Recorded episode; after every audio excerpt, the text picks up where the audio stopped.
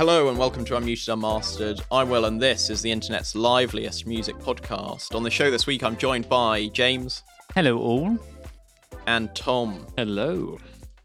In this episode, we're reviewing the new album by Fred again. We've got the upcoming releases you need to know about, but first, the news. Tom, what have you got for us this week? In the news this week, it is the second week of November, and if you're in the UK, that means one thing: the Christmas adverts are coming out. Oh no, what are we going to do? Um, fear not. Christmas adverts are on their way. Um, all the major supermarkets in the UK and some big retailers will release uh, special adverts to make you feel all warm and gooey for Christmas coming up. I've picked out a little story here, which comes from Music Week, uh, which picks on the way that a certain band, which has just announced a comeback, is going to benefit quite a bit from this uh, Christmas season coming up. Blink 182 have featured in John Lewis's Christmas advert known as The Beginner. Um, which is a story of this bloke what is learning to uh, skateboard again in time for Christmas. Um, a cover of it was the small things, wasn't it? I think it was. I haven't heard this yet. That is ridiculous if true. Is it true. like a sad John Lewis Christmas cover of all the small things? Yeah, no, no, no, no. It, it, it literally is. You know, da da da da. da. It is. It is literally that. Um. So yeah, number one surprise. Blink One Eight Two. Um. One of the, one of their songs appears in John Lewis advert. They didn't do it. It's not the original version. It's a cover. Um. And I can't remember who's covered it. Lola Young. It might have been. No, sorry, she did last year's Christmas advert. Anyway, that one was released in 1999. Music Week have picked up on the fact that because the song, a cover of the song's been featured in the advert, Blink 182 on their comeback after announcing a big tour next year are going to pocket a little bit of money from this. Hipgnosis, who are a uh, song ownership firm, uh, you can buy stocks and shares in them in the London Stock Exchange.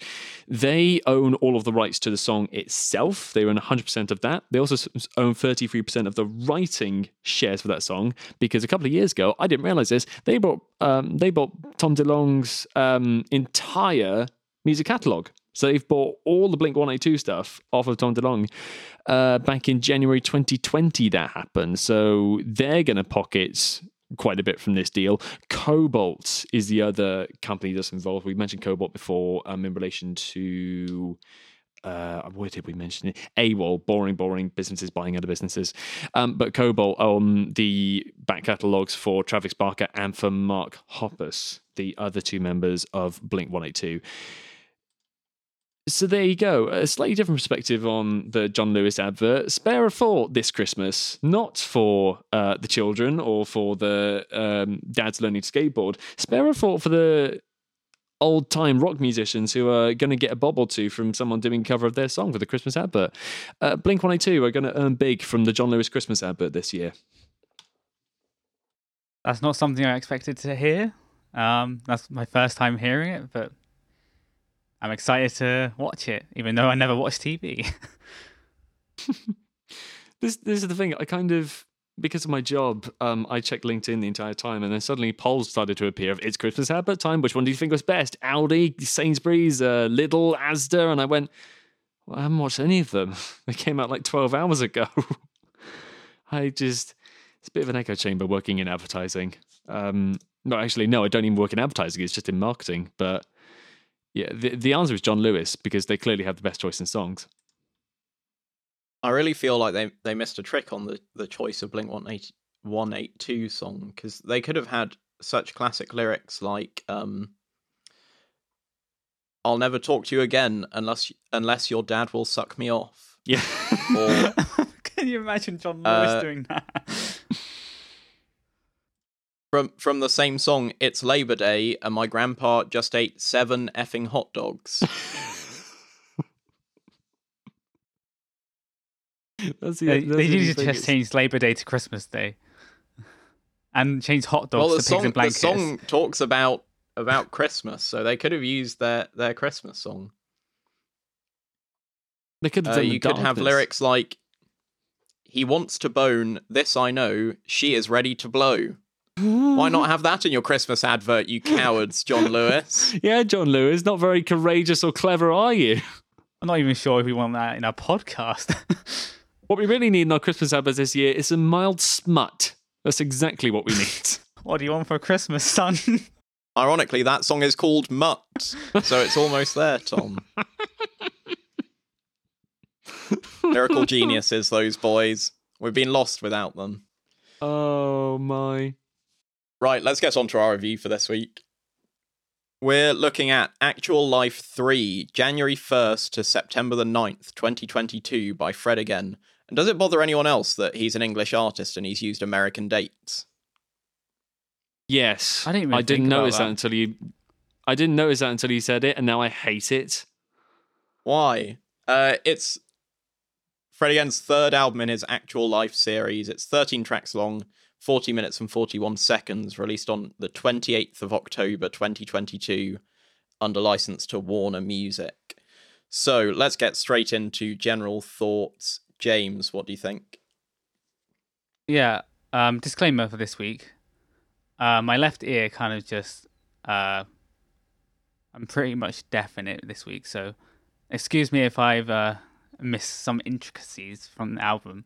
But anyway, um, yeah, this was my first time hearing about his this three album concept. Um, I love the concept.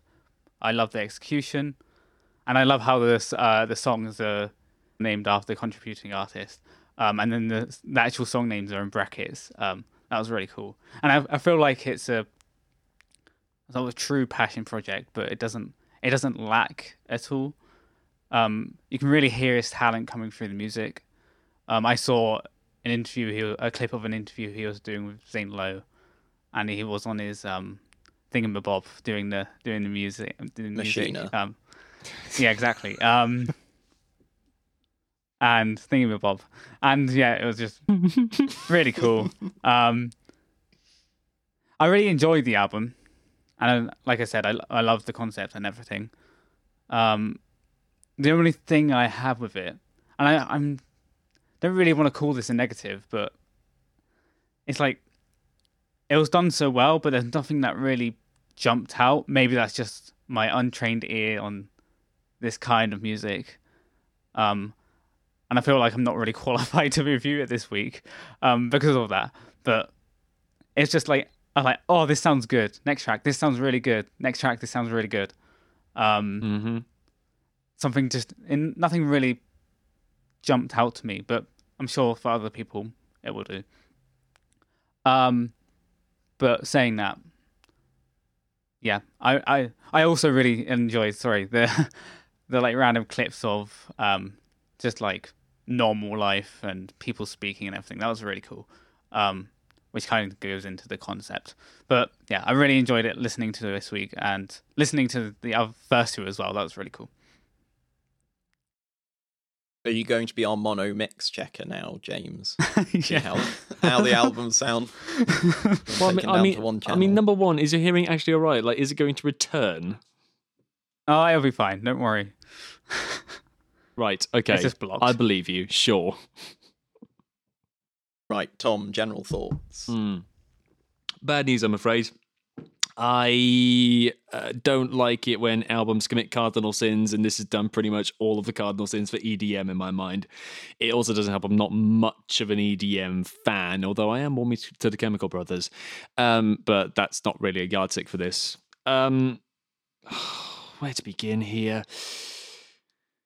I like the fact that each track is a collaboration and they all appear to be named, if not directly, then in some way in reference to the singer or the collaborator on the track.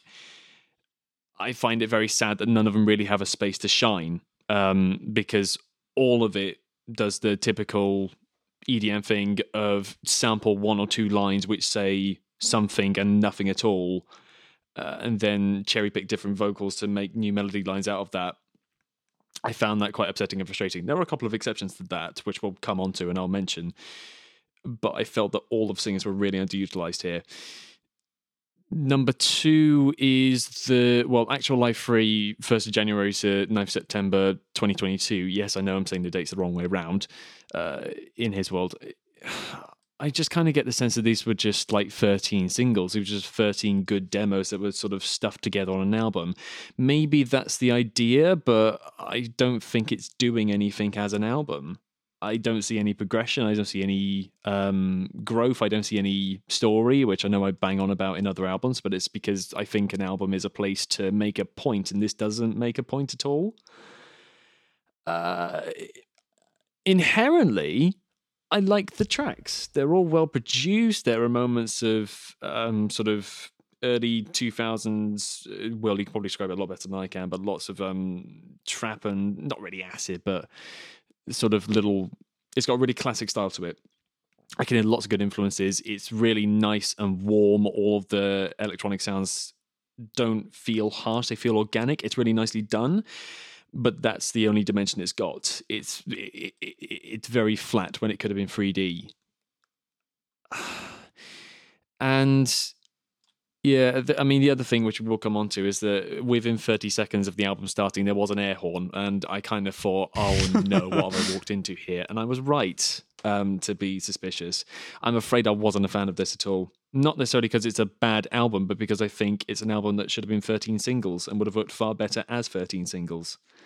Uh, well, apart from track one and the track 13, because they are 11 seconds and 14 seconds respectively. They're probably not very good, but the rest of them are pretty good. It's just I don't think they constituted an album. Uh, so yeah, I'm fairly negative today, and if I sound like a broken record, it's because I'm a grumpy old man. I think kind of even putting this album to one side, I think Fred Again's going to be an important part of this year musically for, I mean, certainly for me, and I think in general for the music landscape. Um, obviously, he's had big singles. His single with uh, HAAi and Romy, Lights Out, was a big hit. He's done tracks with I Jordan. He did one with Swedish House Mafia. Like he, I mean, obviously he was quite quite big in kind of the dance music scene, but it's really been this year with. I mean, now he was he was in, was it one of the big American papers like the New York Times or or one of those? I think had an article about him recently. Obviously, this Zane Lowe interview I think the big kind of crux of it's been was his boiler room set, which I don't know if I talked about. I think I talked about when we were doing the Forwards Festival review. But that's really, I think, the one of the big moments of the year. That boiler room set was incredible, and it was just kind of this this big moment in the same way that you know Taylor Swift or Kendrick Lamar album releases are seen by their kind of fandoms. I think for for dance music, this this boiler room DJ set was was a real moment. I think uh, kind of the key things are these actual life albums aren't kind of they're not really kind of deep pieces of work. It's not kind of like a floating points album that feels like it's t- been crafted meticulously. Although there's obviously a huge amount of craft that goes into it, it's more focusing on the kind of the general feelings and him getting down his kind of general mood and and trying to convey that through song i think. Um getting onto the actual album i think it's quite similar i think to the previous two where i feel like it's not hugely consistent on a track to track basis. I think it works better as a whole album. I think it kind of it rises the tide and and the it kind of brings up all of the other songs that they're kind of in the context of the emotion of of listening through to the whole thing. I think that it works on that level. But for me, it, it really centers around kind of the poles of the big tr- tracks on this album, and and I mean we'll get into it, but Delilah and Danielle are, are the two for me big standouts that are way kind of above everything else. Um, I think also for me it's kind of suffers from the fact that it's the third actual life album in the last two years um, and and he's even been doing other stuff, right? I said all of those singles, none of those are on this album. He did his album with Headie One Gang, which I really liked a few years ago as well. Like he's been releasing music at a ridiculous pace. I feel like this suffers from there just being a lot of Fred Again music out recently, where there are songs that sound similar to ones on previous albums, and the sonic palette's already kind of been explored a lot and i feel like a lot of the songs bring back motifs i mean some of them literally bring back samples from previous albums. So there are kind of niggling moments for me and overall it doesn't come together as a as positive as an experience as I've had from him in other formats, whether that's Actual Life 2, I thought was kind of the strongest of the three, his Boiler Room, seeing him live at Forwards, kind of everything else I've seen from him is kind of fantastic. And this album, and like you said, James, it is track by track, they're all strong. But I just think more of them needed to take that next step into being great, considering kind of the trajectory he's on. And maybe that's not fair, but that's how I felt coming out of it. On the um, just a couple of other things for general thoughts. That uh, American newspaper article, you're right. Well, it was the New York Times, uh, and they start with describing him as the, as the Brian Eno mentor musician. I would have never have guessed that he was mentored by Brian Eno. I would never have any indication of that unless you told me. Maybe that's just listening to this album in isolation, but I would never have guessed that. The other thing is that again something about EDM albums is that for me personally they never quite translate the same way they do live. Again I've seen Fatboy Slim live I've seen the Chemical Brothers live I've seen um, uh, there was one other one I've seen live The Prodigy. Seeing all of them live and experiencing that in person face to face is very very different to listening to any kind of recording of it which probably detracts from any sort of recorded version of any tracks they'll do. So again, this certainly in my mind was not set up to fail, but it was definitely going to be very difficult to uh, make a good impression. So again, that probably colours my own thinking on it as well. Right, let's get a bit more in depth. I'm not going to go through that opening piece because it. I mean, I don't think there's really anything to say about it. Really, uh, the first proper track is Eyelar shutters. I like I really like the sample in it, and I like the emotion kind of behind the tune. I think he he really conveys that well. M- my issue with it is that it sounds quite close to a lot of previous tracks, and specifically the opening track of actual the first actual life, Kyle, I found you, has a very similar sonic palette to it. Like it, it sounds almost like he's kind of taken the same sounds and built something different out of it which I guess in one sense is kind of a, an interesting throwback to the first of the trilogy. But also, I just kind of felt like it maybe doesn't have have the same punch as that song did. So it, it's he's kind of almost fighting against himself on this one, where it it's a good song in its own right, but then I'm starting to compare it to his previous stuff, which I think is might be better. Yeah, I think you're probably right. It's I wonder whether this, and again, you could probably say the same thing for the other tracks, certainly from my viewpoint, is that do they all verge on mediocrity because they are that similar to other stuff that he's done? Which sounds like a really mean thing to say, and it kind of is. The opening, the 11 second opening, I would sort of bolt this in with this track, and I kind of like the idea that did want to open like that with a very small, quiet, intimate moment. You lead, and I'll follow you. That was really interesting, and I went, okay, tell me more. And then I heard this really delicate, crisp vocal come in. Uh, I presume the singer is called Eyelar. Um, it would make sense given the track name, but then it started to be uh, resampled. It started to be chopped up, and you heard like uh, tremolo effects and echoes coming in. I kind of thought, well, there's a little organic element gone. There's a little trumpet that um, does a really quiet, moody melody line and it just feels a little bit lost. It feels a little bit out of place. I just wanted this to feel a bit more organic, and it didn't. Maybe that's me being uh, genre biased, but again, I saw some brilliant ideas here, and I kind of went, "Oh, we're not going to do something interesting with this." I don't know. I kind I kind of felt like I heard it all before, before I'd even started.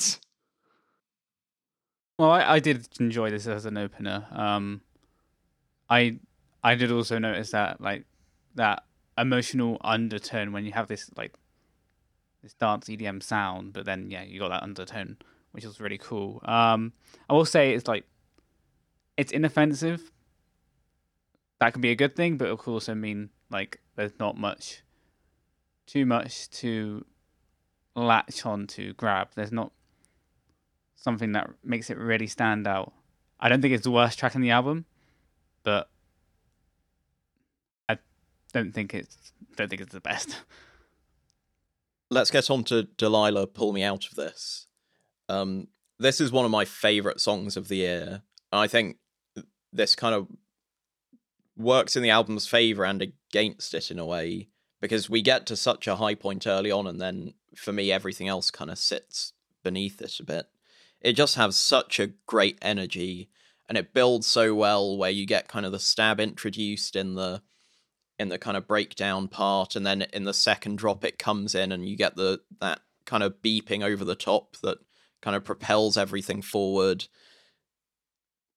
There's even like crowd noise mixed in, which I don't know if it's before or after he did the boiler room because he played this song at it and you know every everyone went crazy so it might be that he went back and maybe fed that back into the original track again which i think is just a really nice touch of kind of giving some reverence to this thing that happened and he's almost kind of like lost control of at this point because people were so crazy about it i just think top to bottom this is a, a great tune and it's one of the the few times for in the last few years where I before a song's come out, I've had it on repeat. Where I've just been on YouTube having to have my phone screen on because I'm just keep restarting it because you can't get it on streaming services yet. I just think th- this one he knocked it out of the park. Um, yeah, I did enjoy this one actually. I must admit, this was nice. My only gripe is again, I was kind of in a position where I thought there was a great singer behind this. Again, uh, I presume it's Delilah. It, I could be completely wrong. I like the fact that I like the sentiment of it. I like the fact that again it started with a spoken word bit and then moved into a full track. But I kind of thought instead of singers only got one line to show what they can do. Um, and that's me coming from a I was going to say from a traditional pop background. That's not really true, but I just kind of wonder how much of a platform this could have been for the singers rather than just um, just a song for the club. I don't know. I kind of felt a little bit lackluster, but I do agree with you. The energy was great. I really, really enjoyed this, and I can imagine feeling this and experiencing this in person would be a great, great track. Um, and I also noticed again the details that you mentioned, the spoken voice bits and the bits of crowd intertwined, and nice little touches.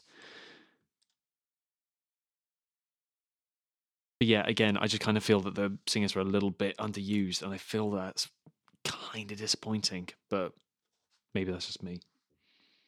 I don't know if it changes your outlook on the album, but I'm, I mean, the big thing with Actual Life is that he's these are sampled vocals for the most part. I think there are there are a few moments across the record where he's doing vocals, but for the most part, it's not collaborations. These are, I think, this one's just from like an Instagram video of someone like singing a cappella, and he's ripped the audio and put it into a song. So it's not not so much a collaboration as it is a kind of I mean the dates I think are the dates when he found the samples, so yeah, that's kind of the concept, I guess.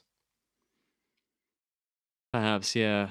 It's um, I don't know whether that makes it better or worse in my mind, honestly. Uh, yeah, if that's true, then it kind of makes a bit more sense. But then again, I still see an opportunity for. I just want to something a little bit deeper. I just want to see something a little bit more. Um, I think I just wanted to see something that was a little bit more intimate, something that was a little bit more. Again, I don't want to say developed because it's a really nicely produced album, but I just thought thematically there was nothing there to really latch onto. But they're all great beats. That's the thing; they're all really, really good beats. So if that's the only criteria for success, and it's done it really nicely. Like they're great. One thing I think this song could have done even better, and it is a small gripe, is there's a vocal sample that comes in that says something like the music's getting faster, and then it yeah. goes into kind of a, a slower section or like a less hype section. I feel like in the second drop, have that as kind of the the pause, and then go into an even bigger section afterwards. That could have been a like e- raise the stakes even higher on this already incredibly euphoric track. Yeah, yeah. No, I think I'm with you there. Yeah, this 100% was one of my favorites on the album. It has this like this really like firm bass that drives the song along. Um, but the synth works really well alongside that. And I think it's one of those songs in the album that has it has those peaks those peaks and troughs that you want. Like a lot of a lot of the songs do have that, but I feel like this track really does that. And it really kind of takes you on a journey and yeah, it you can just listen to it over and over again. Next up, we get Kammy, like I do. Um, I like the sample here. I think it's it's a strong one, and I I really like the kind of overall sound of the track. It's very kind of over mono, garagey techno sound to it. It's got that kind of Reese bass underpinning it. My only issue is just the placement on the album, where it comes straight after Delilah. It feels quite low energy, but actually, the moment you listen to it outside of that context, it's a really big club tune. So it, it just kind of sits a bit awkwardly, but I think it's a really strong song and it, it comes across really well if you listen to it in isolation. Yeah, I think you're right. The way that it's mixed also uh, doesn't help with the placement. Like you said, Delilah's a really big track, and this feels a little bit, I was going to say undercompressed, but it feels a little flat compared to what came before. I think if it was a bit more punchy, if it was a little bit more, uh, what's the right word? If it was a little bit more forward, I suppose, then it would make sense. But it's just a little bit too pristine. It's a little bit too clean for my liking. Um, but it's a good track inherently, and it was nice. This was one of the tracks where I got throwback vibes. This feels like something I could have heard potentially 15 years ago or 10 years ago, and that was quite nice. Um, yeah. Yeah, it's definitely playing into that kind of current crop of kind of rave nostalgia that's going on. Mm. Um, I think it does it it quite well. Yeah, Kammy feels a bit different. It's a smooth, very smooth transition from Delilah, but it does feel different. And um, yeah, it felt like it had a slightly darker tone to it, a darker sound to it, which I really loved. I loved the tune and the tone of the like the stabby rhythmic synth. It was, yeah, it was really good. Um, it also kind of reminded me of Clubbed to Death. You know that um, the Matrix film soundtrack thing. Um, but yeah, that doesn't mean it's a bad thing. I actually really enjoyed it. Uh, next up, we get Berwyn. All that I got is you. I think this this is kind of what you needed after Delilah if you're going to go on to something else, where it's a bit of downtime to kind of reset your ears and let you kind of feel like the rest of the album's a bit bigger in comparison. Um, the samples like build really nicely on this kind of reliance theme that runs through the album. You've got kind of Delilah with the vocal sample saying "Pull me out of this," um, and this one kind of talking about, and I think with the kind of more spoken word stuff, he's talking about friends, but also kind of special people in his life that he's kind of clinging to and helping him through difficult times, and that that's kind of an emotional through point that I found quite um motivating throughout the album, I guess. This was a highlight for me personally. This was a really nice track. Again, having a little bit more of a vocal line to latch onto, having a few more words to uh, analyze, I think really lifted it, and it gave that hook. All and uh, all I got is you a lot more punch. Um, what was it? I love you more than all cigarettes that I've smoked. I love you more than all the empty bottles in my room, or whatever the line was. It was firstly a line that made me think, like, "Are you okay, mate?" So it's quite serious stuff, and that's also part of the reason that I liked it. There was a little more here, and there was something to get invested in in my mind. And again, I like the fact that it gave the hook a bit more weight. It's kind of made me think about the structure of songs and again, why songs with verse and choruses tend to work. It's because it gives you something to latch onto. But yeah, this this was a standout for me. Nice quiet moment, intimate. The instruments didn't get in the way of the vocals, and the vocals didn't get in the way of the instruments. Everything could shine here. This was really nice. Yeah, it was nice to have this kind of break towards a more quiet, quiet track, and this like emotional piano, really good. Um, I don't agree with that annoying uh, the neighbors uh, line. Don't annoy your neighbors for no reason. Um, but I did love how the lyrics were quite blunt. They were confessing some. They were confessing love by confessing things that they've been doing and their bad habits. And I like how well, I find it funny how it it's like it sounds like it's gonna turn into a new song halfway through, or the, the song has changed halfway through, but it, then it turns into like a spoken word poetry thing. I thought that was alright. I liked the change, and yeah, it was good.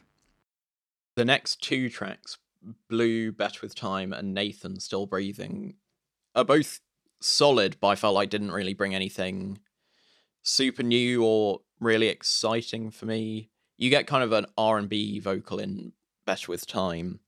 I, I quite like that, and I'm pretty sure it's Fred's voice coming through on that track where he has kind of the kind of Bon Iver style vocals. And I really liked that coming through because it felt a bit more like it was him coming through directly. I think that could have been something that this album had more of actually was his voice kind of giving you uh, and I think this is maybe where we agree where giving you a bit more of a fleshed out vocal part explaining maybe in a bit more detail where he's at or what emotion he's trying to get across. Yeah, I'm with you that these two are kind of just a little bit nothingy. They're kind of just about they're kind of six minutes of album time and not much more. I like Nathan for the uh, falsetto male vocal. That was a really nice texture. Mm. Um, Bleu, even though it's R and B, just felt a little underwhelming. Just wasn't interesting at all. Nathan also gave me vibes of uh, Disclosure, actually, uh, which was a bit of a throwback I didn't quite expect. But again, it's one of those moments where I kind of, in my vague understanding of EDM, I could latch onto it and go, "Oh yeah, sounds familiar." But yeah, I'm, I'm kind of with you. They're just kind of nothingy tracks, and the contrast between these two and Berwyn was really interesting to see. Because again, having a little bit extra to latch onto actually really turned the song around for me. I'm not sure I'd say they're nothingy tracks. I think I mean Nathan's got kind of some nice bass distortion in there and it's got that strained voice and it I think both of them are well written. I think it's just that they feel like stuff I've heard from his previous stuff rather than doing anything drastically different. Yeah. That's the danger um, of this um, album. It's just it, it could be it's not that it is mediocre in itself, it's the fact that it is so uh, similar in quality, I suspect, probably what he's done before. Does it have any sort of not selling point? You don't need to sell it, but is there any reason to listen to this over anything else? I think that's probably one of the worst things you can do, do as an artist if your songs aren't specific, if they aren't individual, and if they can't carry their weight by themselves, uh, or if they can be interchanged with your other songs. I felt like Bleu kind of matched the energy of Berwyn with that more soulful singing, and yeah, I really enjoyed it. And yeah, Nathan, I don't really have much notes on. Um, I loved the silence into the drop when that happened, but otherwise, yeah, it was just a decent song. The next track, Danielle, Smile on My Face, is again, I think, one of the stronger tracks on the album. I think close up there to Delilah. Um, it repurposes 070 Shake's vocal really well. Um, I think, I mean, the original track was really good, and it kind of, this one repurposes it to kind of make it this kind of driving dance pop anthem. And it, the kind of focus in on that lyric smile on my face is really good because in i mean in the original track it's kind of like this passing lyric in the kind of I guess what you'd call the chorus, but here it's made this center point. it works really well. Um, I've kind of gone back and forth about how kind of literally he's kind of taken the whole vocal from that song. But I think overall I'm I'm happy with it because he has kind of put in this new context and it it does work there. And if you kind of put to the side that it's a sample, I think listening to the album it comes across really strongly. And the other thing I'd say is the bass line in this song is really good, like the kind of bouncy, fast notes with the pitch bends going up and down. It it sounds great too. Yeah, again, the the core strength of this album is the energy that it brings in tracks like this. Again, this matches up in my mind with Delilah earlier, just being uh, just a proper dance track. It's got this really, really nice balance, and like you said, the bass line works, and the dr- uh, the drum samples are also something that stood out to me as well. They're not overdone. They're not uh, falling into maybe I don't know grime or um, rap cliches. They've got the own real nice warmth to them. Uh, they don't feel digital and they don't feel jagged as um, drum machines can do. It's really nice. And again, the, the, the other thing that highlights was just the fact there's a little bit more going on in the vocal sample. It was something that I think really lifted it again. Next up, we get Kelly, End of a Nightmare. Um, great sample choice on this one. Really like the the kind of vocal snippets he pulled out and the way he used them. I think the kind of vocal samples blend with the synths really nicely in a cool way to form a melody once once the track gets going. Um, but I feel like this one could have been another one of these big euphoric moments to come through. I think the the melody was really strong. It felt like it could have built there, but instead it it never really hit that point. I and there's lots to like about this track. I I mean, at the end it completely switches up and kind of has this more um more hopeful feel to it, which I thought was a really cool way to end it out. But I just wanted it to be one of those bigger tracks again, I think. Just because we've kind of had so few of them up to this point really on the album and I felt like this was one of the stronger themes that could have gone that way. I wonder what would happen if you paired this up with um, Kammy as well, because it's just dawned on me the drum samples are really, really similar on these two. They both got that sort of uh, classic rave kit going on behind them. The other thing that's happening here, which again I appreciate, uh, is the, um, spoken word intro. Uh, and start, start of track, can I, can I see you? I miss you. And I thought, okay, cool. Where are we going? And then it kind of reverted to type of being a again another rave inspired EDM track fits with the album, but again, I kind of saw an opportunity for a left turn here. Given that we are now at track nine, I wonder where it's going to go. Again, it's good, but it's just nothing remarkable. I'm afraid it's just kind of there.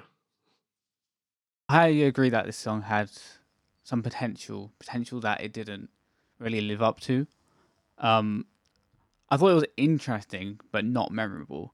I do like really like the tones of the synths and and then this uh the the bass drum synth thing right at the end was really intense and really cool. It's just like yeah, it got really intense and then it just the song stopped.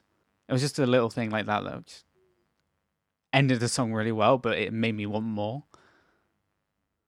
The next track's Mustafa, Time to Move On.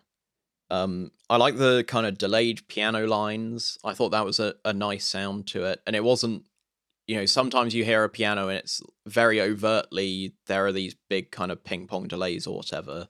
I thought it was blended in really nicely, so the two kind of f- felt the same, if that makes sense, rather than being here's the main sound and here's the delay happening somewhere else.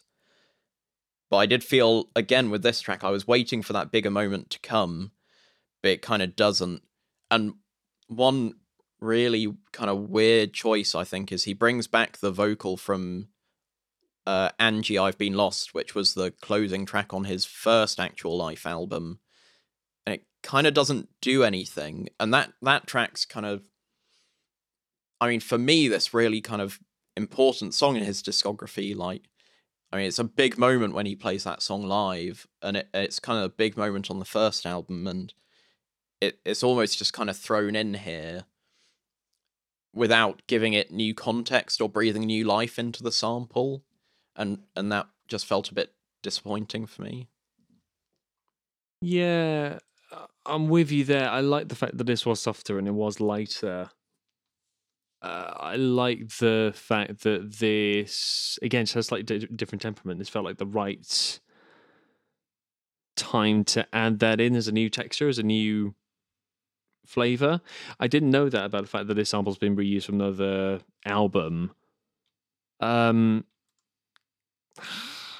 and again, it just kind of feeds into what I've been concerned about with this album.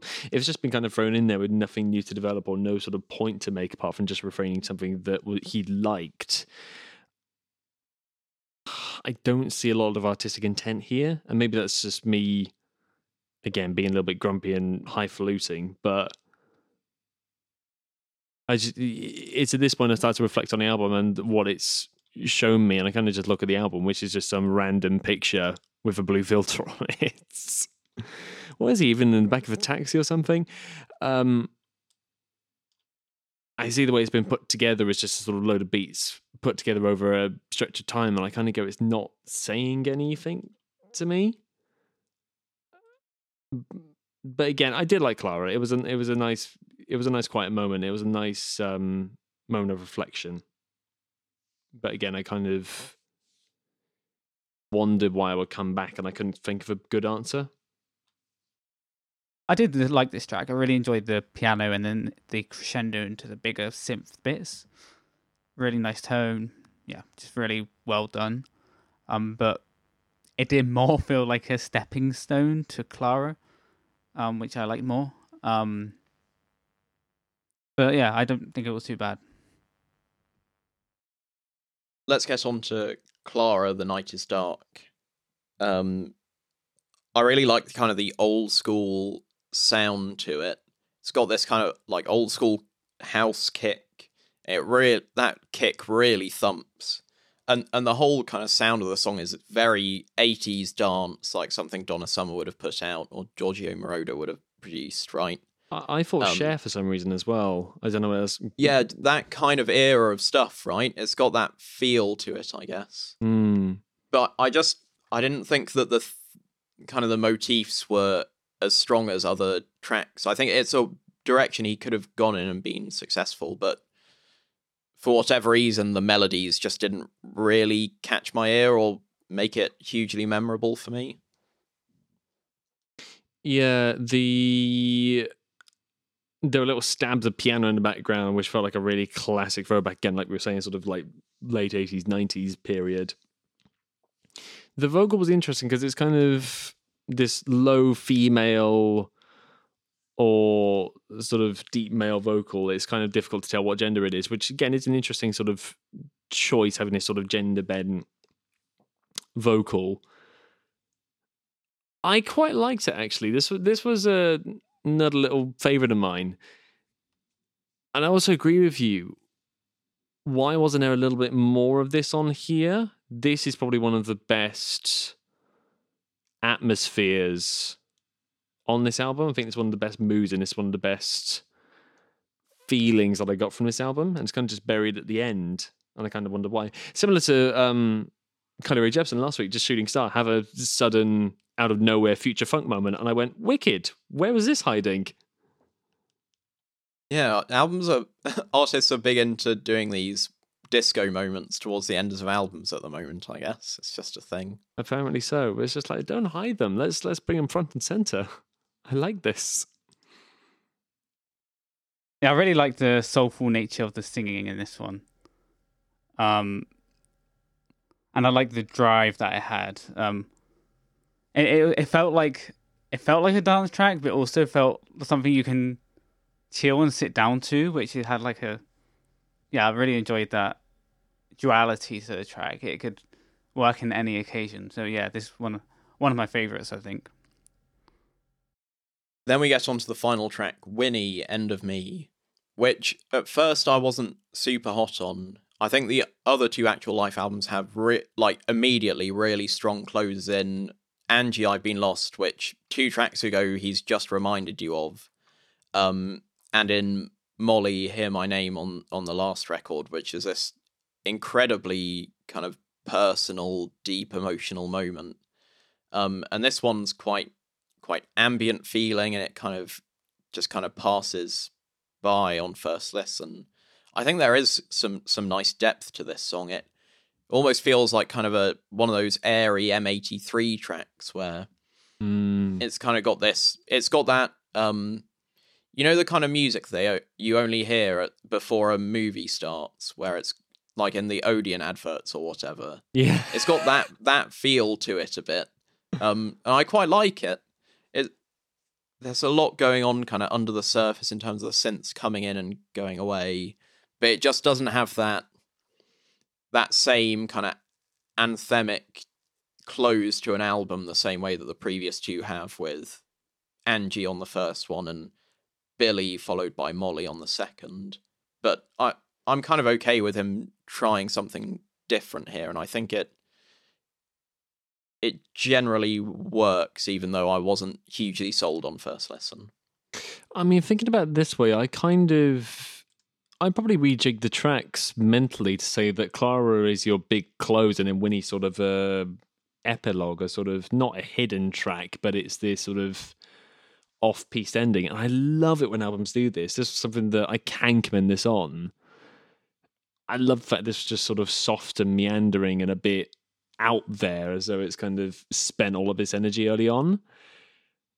This is great this is a really really nice way to end the album and i thought this was a really refreshing ending. And there is also of course the very end september 9th which kind of didn't do anything at all apart from well, as far as i can hear end the tape pretty much. I really liked it. I really liked winnie. It was really warm. I wondered if you made this track a little bit more brilliant whether you had a little bit more shimmer and there was a lot more high end in there rather than just the uh, really low mid heavy texture it's got now, whether that would have lifted it even more. But yeah, this was really nice. I really like this. For the first time in a while, I've liked the way that an album has ended. This is really nice. I bet not many people have that on their unmuted unmastered bingo. I know. I, um, yeah, me liking it. Um, I I enjoyed it. It wasn't my favorite. I I really liked the vocal effects. Um, but I didn't quite like how much the that vocal line repeated. It's got a bit too samey to me, but yeah, it was a decent ending, and it wasn't it wasn't the worst track on the album. Right, let's ask the all important question. Should our listeners check this album out? James. I want to say check this album out. I say check all three of them out. I think that would work quite well. Tom? I'd say listen to the Boiler Room, Boiler Room session. You don't need to listen to this album. Listen to how it makes a crowd feel. Yeah, I, I'd kind of agree with going with the Boiler Room and then pick out your favorite parts. Delilah's in there, Danielle's in there. He's got lots of his other big tracks from other albums, other unreleased stuff. And then kind of dip into these three albums and pick out the bits that you like. I think for me, it's very much of the three kind of picking and choosing my favorite bits and putting together one long project that I really identify with and, and really appreciate is kind of the way I'll go with this longer term. Right, let's get into reviewing it. As always, for listeners, our rankings are down in the, the description because they're getting uh, now way too long for me to possibly read them all out. I think this is going to be a difficult one for me to rank because I think the high points on this are some of the best of any album on this list, and then the album as a whole is may- maybe not living up to those. So I'm not quite sure where I want to put it. No, I've got to review this as an album, and I'm afraid I'm looking way down the list for this. Way, way down. Even Burial had a point to being an album. Uh, I'm afraid I'm really looking low for this. Not because inherently they're bad tracks, but because as an album, it just doesn't work in my mind. Mm, for me, like everything, everything is that that hurdle um, where if you experiment enough, then you'll get past it. But I don't think this experiment is enough. I think it, um, nowhere near. Yeah, it's it's it's a good album, um, and like I, I am looking at these these um the last ten albums on this list, and I do prefer this album to those. Um, but I'm not sure if I would say it's better than Hot Chip. Maybe around there. I don't know. I could put this anywhere from just below everything, everything down to maybe just below totally enormous extinct dinosaurs. So that's a 10 place range, but yeah, it's tricky. I, I mean, there there are so like really great moments. Delilah's great. I love kind of the kind of modern retro rave of like I do. I think Danielle's a great reinterpretation of that that vocal line. Yeah, I just wonder whether they would. Uh, I don't think they work in this environment of being an album. I'm reviewing this as an album, and I've got no reason to come back and listen to this again. So by that measure, it's below an awful lot of these. I'd have to kick off at. where would I kick off? I'd have to kick off number 40. I honestly prefer Burial to this. I prefer Antidawn. I'd put it at number 40. James, where would you put it? Um, 31. Just below Hot Chip? Yep. You know what? I'm going to agree with you, James, and put it in at number 31 between Hot Chip and Carly Rae Jepsen. Right, that's it for our review. Now on to upcoming releases. Um, it's a bit of a weird time in the year where I think releases are starting to slow down, and it's going to be more and more difficult as the weeks go on to find find things to put in the segment. But I've got some good releases for you this week. Honey Dijon is releasing a new album called Black Girl Magic. I've listened to some of the singles; they seem like fun club music. So if you're into the album for this week, maybe check that one out. It's got maybe more of a house feel to it. Baltra is releasing an album called Where I End, which, if you're looking for some electronic music that's maybe a bit more uh, housey, but in kind of a more modern sound, that might be one to check out. Brockhampton are releasing their new album, The Family, this week, which I'm interested to hear because I've been a bit mixed on their albums post saturation. So I'll be interested to see what this one's like. Sunder Arc, which is an artist I hadn't heard heard of before I found this album to talk about, uh, is releasing an album called Nightlands. And if you're looking for may- maybe more of an experimental electronic album to listen to after this one, that might be one to check out.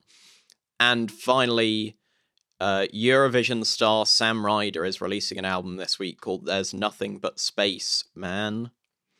Um, so for our Eurovision enjoying fans out there, you've got that one to listen to. That's it for upcoming release, and that's it for the show. Thank you for listening. If you'd like to hear more from us throughout the week, you can follow us on Twitter at Unmuted Weekly or on Instagram, although we're almost certainly not going to post on there at this point, at Unmuted Unmastered. You can drop us an email and we'll try and respond at unmutedunmastered at gmail.com. And it, it, generally, if you like the show, just subscribe, and and turn on notifications so you find out when new episodes are out. They come out every Monday, normally up by half eight in the morning, so you've got something to listen to on your commute on the way to work or home, potentially, depending on when you commute. I can now announce that the album for next week is Human Futures by Dear Nora.